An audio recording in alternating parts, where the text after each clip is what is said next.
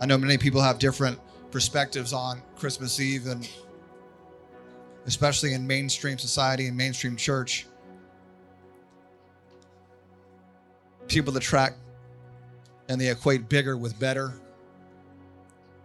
And they want their performance and they want the play.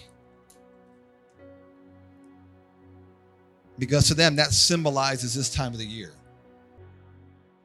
Everyone's looking for hope. Everyone's looking for that, that one thing that's going to help turn their life around. And you've probably said it yourself if this one thing could happen in my life, it would change everything. But one thing did happen that changed everything. No matter your philosophy, no matter how you look at the baby, no matter your belief system or your theological background, you can't argue that a baby was born and his name was Jesus, the Savior of the world, Redeemer of the world. But it's gotten lost. The meaning of it has gotten lost because of how much we've commercialized this time of year. But I want you to reflect on what that birth has meant for you. No birth, no salvation. No death, no redemption.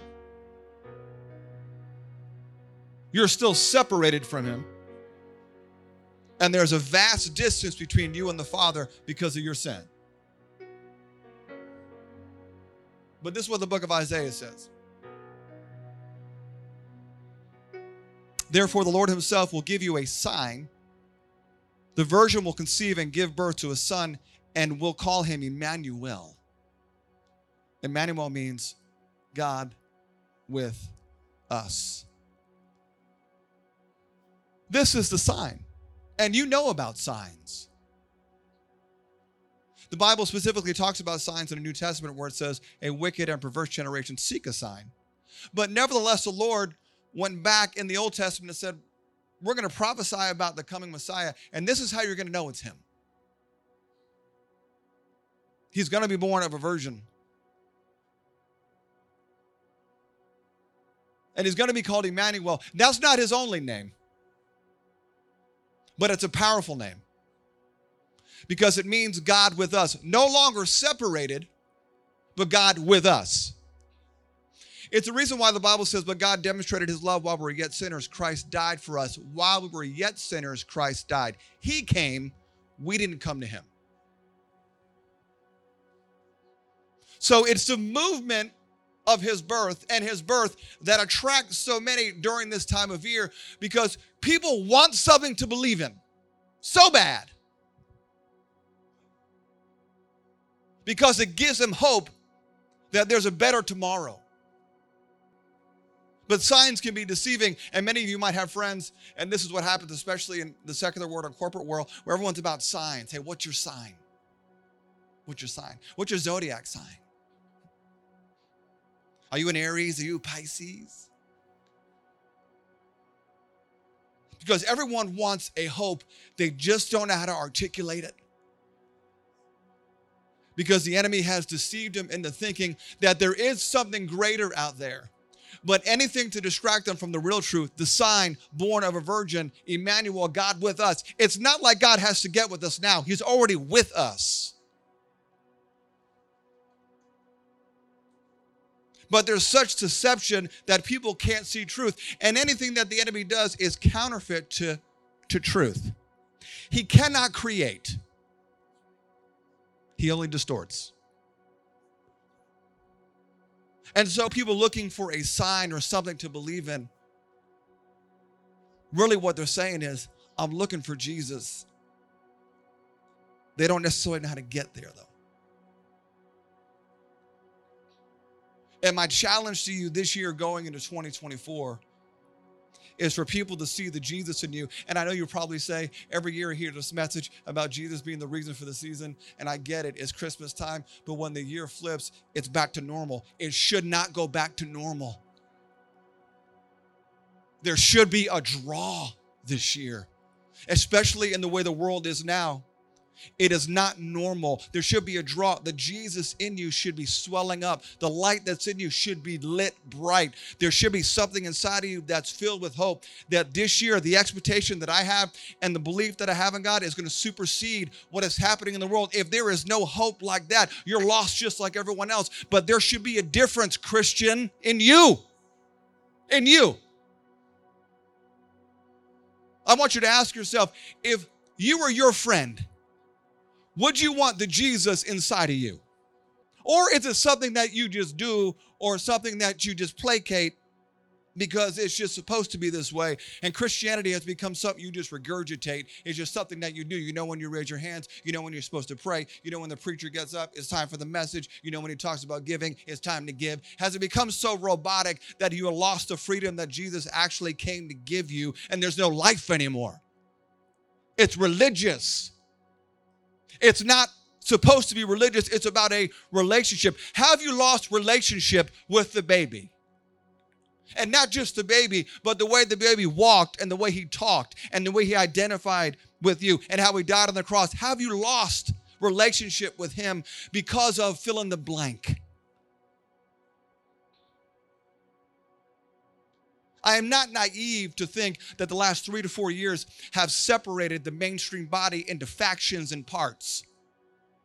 And people have decided to have their own version of Jesus and gave them a license to do church on their own and to figure out Jesus on their own. And the walk isn't really what it's supposed to be. And the roots are not really going down deep where they're supposed to be because what the last several years have done has separated the wheat from the chaff and the real walkers are still walking. It's not like a real walk, it's the thriller walk. And those that have talked are not talking so loud anymore because their lifestyle does it for them. The body is in need of transformation and change, and Jesus, right now, by the Spirit of God, is changing his body. His body is being changed and transformed. Can you sense it? God with us. God interrupted us and said, I've got to do something about it. And some of us live like he's still trying to do something about it. He already has done something about it.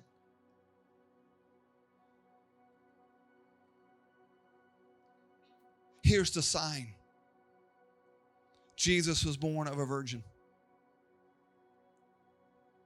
His name is Emmanuel. That's it, Donnie. That's it. Well, there's got to be something else. And we're looking for something else. We're looking for some immaculate thing to happen and some supernatural thing. It happened that night. So much so, it was done in secret because Herod wanted to kill him. If you don't think that God can't hide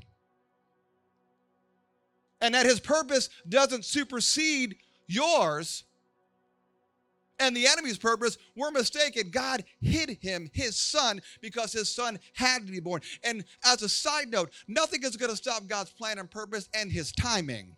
It doesn't matter how loud the enemy roars, God's purpose will still happen. It will still go forth. Jesus Christ is still coming back. He is still the same yesterday, today, forever. He's still sitting on the throne, chill and confident, but ever living to make intercession for you. He's got it under control, even though it's chaotic. Where are you at in this process? And I would venture to say that God has already interrupted your process this year and said it's time for change. And sometimes it's difficult to talk about Christmas and to preach Christmas because everyone comes in and it's been a long year. It's the most common phrase I hear from people. How's your year been? Oh, man. I can count in my hand how many times I've heard somebody say, Man, it's been a great year. Even from Christians. And I'm not saying your life has to be perfect because it's not. We live in a fallen world and there's warfare going around us 24 7. But there has to be something about you and a hope inside of you that says, I'm better than I was. Jesus is still on the throne. Man, he's messed up my process, but I'm better. I've cried more this year than I did last year. I struggled more this year than last year, but I'm telling you, I'm better for it. When I look at myself in the mirror, I'm proud of what I've done. I'm standing tall still. I'm still married. I still have got kids. That I'm still able to tie tithe. Things are happening because my I still have a job. Things are happening. I'm still doing what God has called me to do, even though it has not been the way I thought it was going to be. And God messed up the process and said, pivot and do it this way. God is still faithful. Why? Because of who Jesus Christ is. He's Emmanuel, God with us. As a Christian, that's your lifeline, that's your sign. How do you know you're saved? There's something inside of me that says, I got you. He's with you. Because if he wasn't, I would have ended my life a long time ago. You can't not come to grips with the fact that God has held you in his hand through the trials and the issues over the last five, six, seven, eight years, not just in one part of the family, but the whole family. You can't help but recognize the faithfulness of God when you thought about it's probably not worth it anymore. It's too hard for me to follow Jesus. You can't help but thank God for keeping you in the middle of the night and saying, I got you, stay with me. You can't help but thank God when He held you together emotionally when you wanted to crumble. You can't help but thank God when He gave you the confidence to go back into work when you didn't want to go back into work and say, I got it. You can't help but thank God because of how He dealt with you and how He was with you during the most difficult times of your life. Mary knew that. Mary understood what it meant God with us. She carried him. Do you know who you're carrying?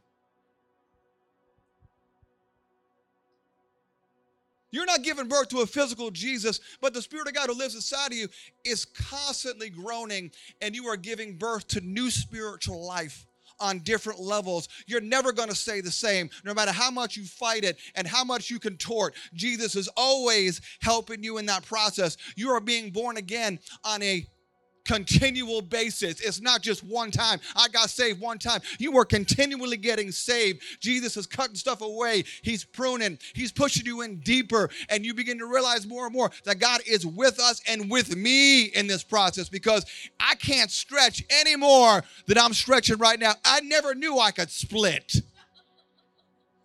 But when the Lord gets in and starts creating rooms inside of you, and you're starting to hold more, and you can appreciate the goodness of God, you realize, hey man, God has done some miraculous things in my life right now. I'm not as angry as I was.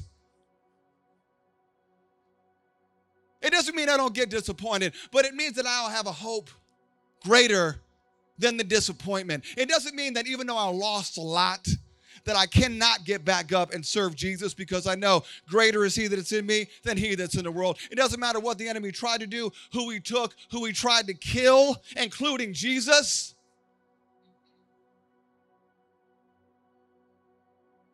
God is still good. Let's just talk about it for a moment that even while he lived, the enemy was still trying to take him out. You have someone you could relate to you don't need an astrology chart to tell you how your future is going to go. You don't need a star that it's in some far galaxy to give you direction for the next 10 to 15 years. You need the Spirit of God to lead and guide you to the sign, to Jesus, because that's His job. His job is to point to Jesus. And what He hears, He speaks.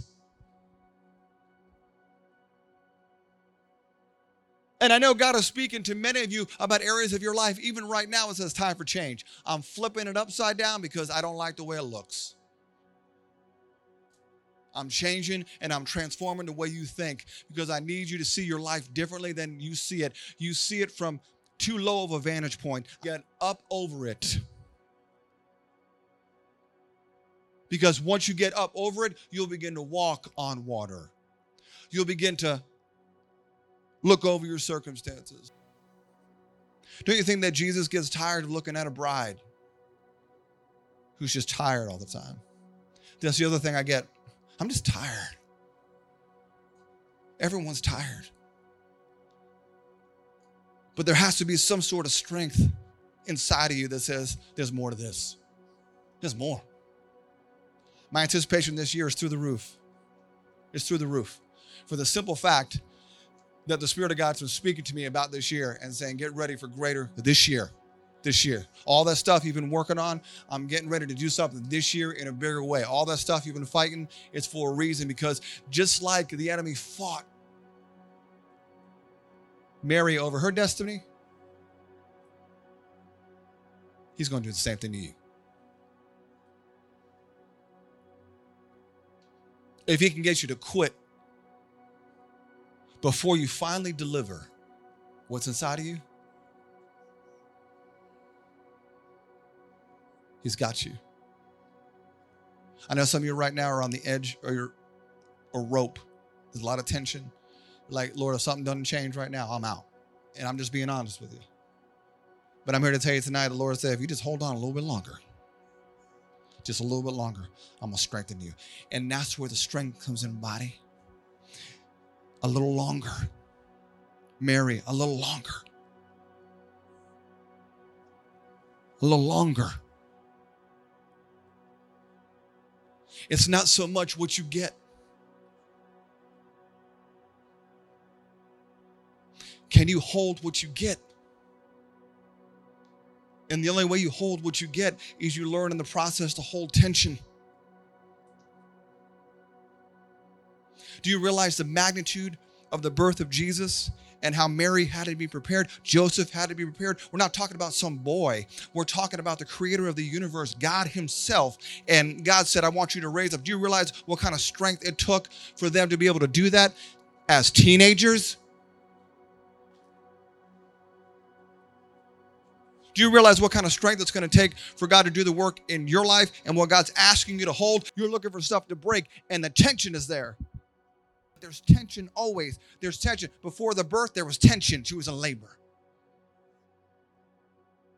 And that's the process we're looking for. It. Lord, give it some other way. Lord, just stick an epidural inside of me, a spiritual epidural. I don't want to feel nothing. Just wake me up when it's done. I don't want no pain. I just want to give whatever you got inside of me, Lord, just get it out. Wake me up when we're there. Wake me up. But you missed the process. The joy of being in the process. You don't know that God is with you, Emmanuel, God with us, until you're in the process and you see how difficult it is and that He has to be with me in this. He is a great midwife.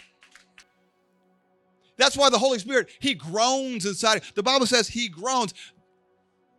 There's something deeper about that groaning because it's on a spiritual level. God knows what needs to be birthed in your life, even when you can't articulate it and don't understand what's going on. Some of you might tonight be able to say, I don't understand anything about this, but the Holy Spirit's pinging you,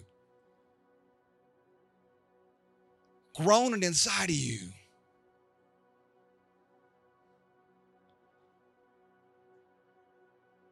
God wants to bring deliverance to some of you this year. And I'm not prophesying something that's not possible. It's possible if you know God is with you. What do you want to change? And until you get to the point where you're willing to have God with you, Emmanuel, God with us in the process, it won't because it's going to hurt and it's difficult. And anytime God brings something new into your life and interrupts your life, it is uncomfortable. It doesn't feel good. You have to have Him helping you. You have to. You're trying to get joy back. You're trying to get peace back. You're trying to get restoration back. It does not happen unless the Spirit of God walks with you through it and helps you through it. It doesn't just automatically God drop it on you and say it's there. There's a process of grieving and shedding that has to be done because most people, if we're honest, are stuck in disappointment and grief for stuff that did not happen or did happen that they did not want to happen and they're still upset and angry and God has to walk people through that process and it's an okay process to be in but God wants you to move through it to get past it, because He doesn't want you to die in grief and bitterness and fall short of the promised land and reach out and freeze. are you frozen? I can't move. I'm locked. Why am I locked? I'm stuck in grief. And if I'm honest, my doubt is killing me.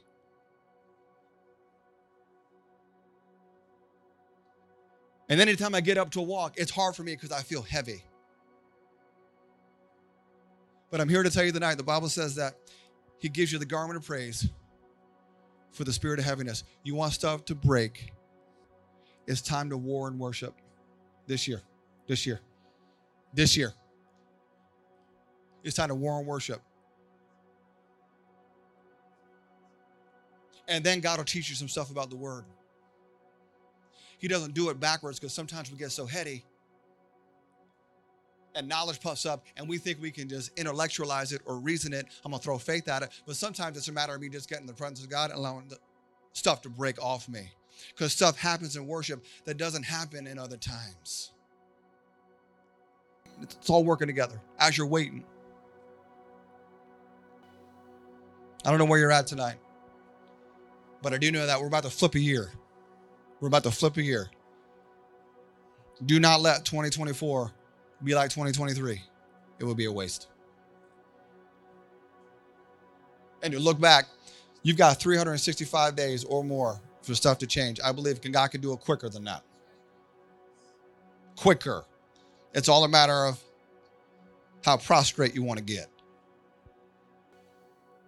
And get a little dirty. Jesus was born in a barn for you. And I believe God did that to show you it doesn't have to be clean, it doesn't have to be perfect, it doesn't have to be pristine. Because that's not what God's purpose is all about. If you're looking for the easy way out this year, here's the easy way out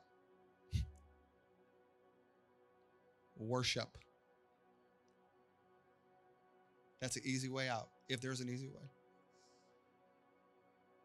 Get in the Word and wait. You got three W's. Go, I want something else. Give me something else. What's the winning number? What's the ticket? Here's the ticket. It's one, one, one. Worship, get in the Word, and wait. That's the process. And if you can stay in the process, stuff will begin to change. But you jump out of one, it nullifies the other two. It's not a Sunday thing. It's not a Sunday night thing. It's not a Wednesday thing at four. It's not a Sunday night thing at six. It's a lifestyle. I beseech you, brethren, by the mercies of God, to present your bodies a living sacrifice, holy and acceptable, because it's what? It's your reasonable act of service. Well, on Christmas and Easter, no. Every day. The Bible says this in the book of Matthew You are the light of the world. A town built on a hill cannot be hidden. Neither do people light. Light of what? I said they put it on a stand and it gives light to everything in the house. In the same way, let your light shine before others that they may see your good deeds and glorify your Father, which is in heaven. Here's the deal there's a light. Who's the light? You're the light. And there's a picture of a candle up here I want you to look at. As a Christian, that light is supposed to stay lit. I am not naive to think that it does not grow dull and it doesn't shrink. That's life. But because of who lives inside of you, it doesn't have to go out completely. Lord, I'm at the end. That's a good place to be because then the Spirit of God can breathe life back in you and you can start moving again. I've lost too much. A lot of people have. But this is supposed to stay lit because the world is looking at you. looking at you. They're looking at the Jesus in you. And I'll go back to my question before. If they saw the Jesus in you, would they want that Jesus?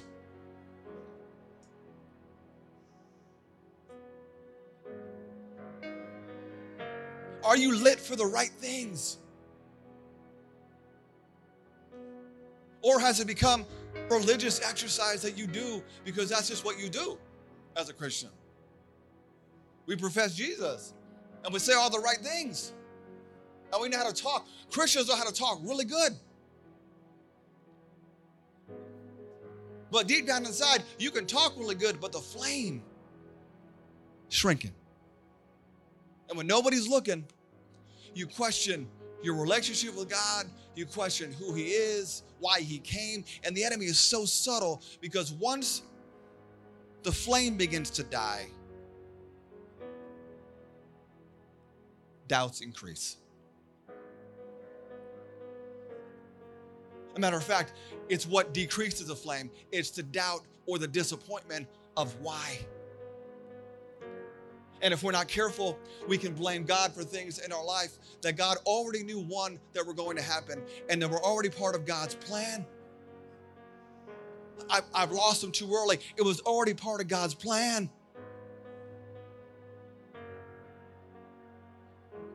Mary could have overthought it and say, A barn?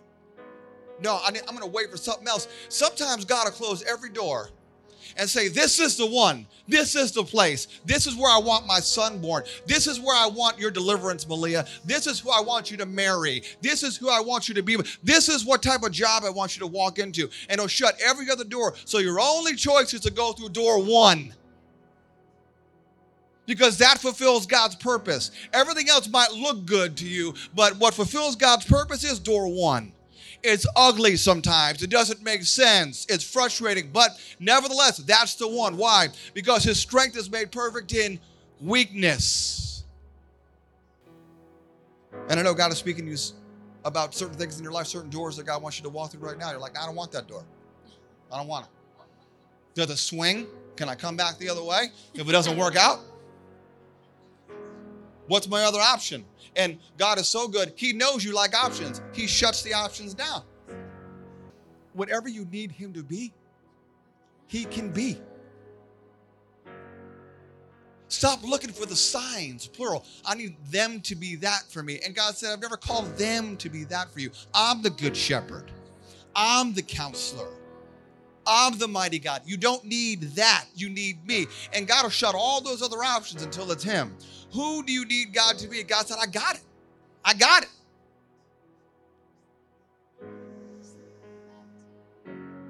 All the way back to the beginning of this year, the word of the year here was first. Is he still first? Father, for every person in this house,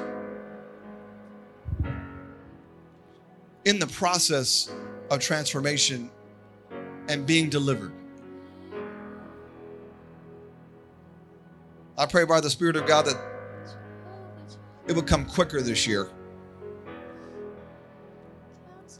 Lord, that your purpose would be fulfilled in their life quicker this year as they continue to say yes, as they continue to say in that posture of worship and getting in your word and waiting. Not just waiting and doing nothing, but being about your business.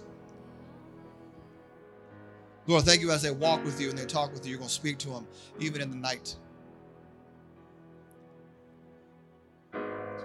Bring back to remembrance the things, Lord, that you spoke to them years ago before the disappointment happens. When they stop believing, Lord, I pray resurrect faith this year as they do the hard thing and say yes to you again and open up again. Help them to open up again this year. Again. To let go of the grief and to walk into the hard place of healing and hope so that they can live their latter days in hope and victory, knowing that there is a God who loves them, that He came to save them, and that by His death on the cross has now given them new life in Him because He said yes. Lord, thank you this year as we walk with you and as it flips, Lord, as the temptation comes in to say no, help us to say yes continually, even though it's hard. You're not looking for perfection, but you are looking for a perfected faith. Lord, I speak over marriages this year, right now, that you would rekindle joy. Lord, hope would come back into the hearts of those that are, are contemplating ending it this year. Salvation would come to unbelievers this year. Unbelieving wives, unbelieving husbands are going to come into the Lord this year. This year. There's going to be a unification in the family unit this year. And when the world looks and says, What is it that you have that I need? And we're going to say, Here's the sign is Jesus. It's Jesus. He was my counselor. Not only my counselor, he was a wonderful counselor. He advised me on what I should do, and God turned my marriage around.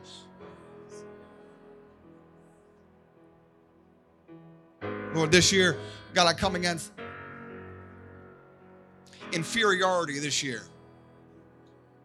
Even right now, I sense that just inferiority this year, like we're not good enough or, or worth it enough for you to give us the best. Lord, I tear down that lie in Jesus' name this year. It's not based upon our performance, it's based upon what you did.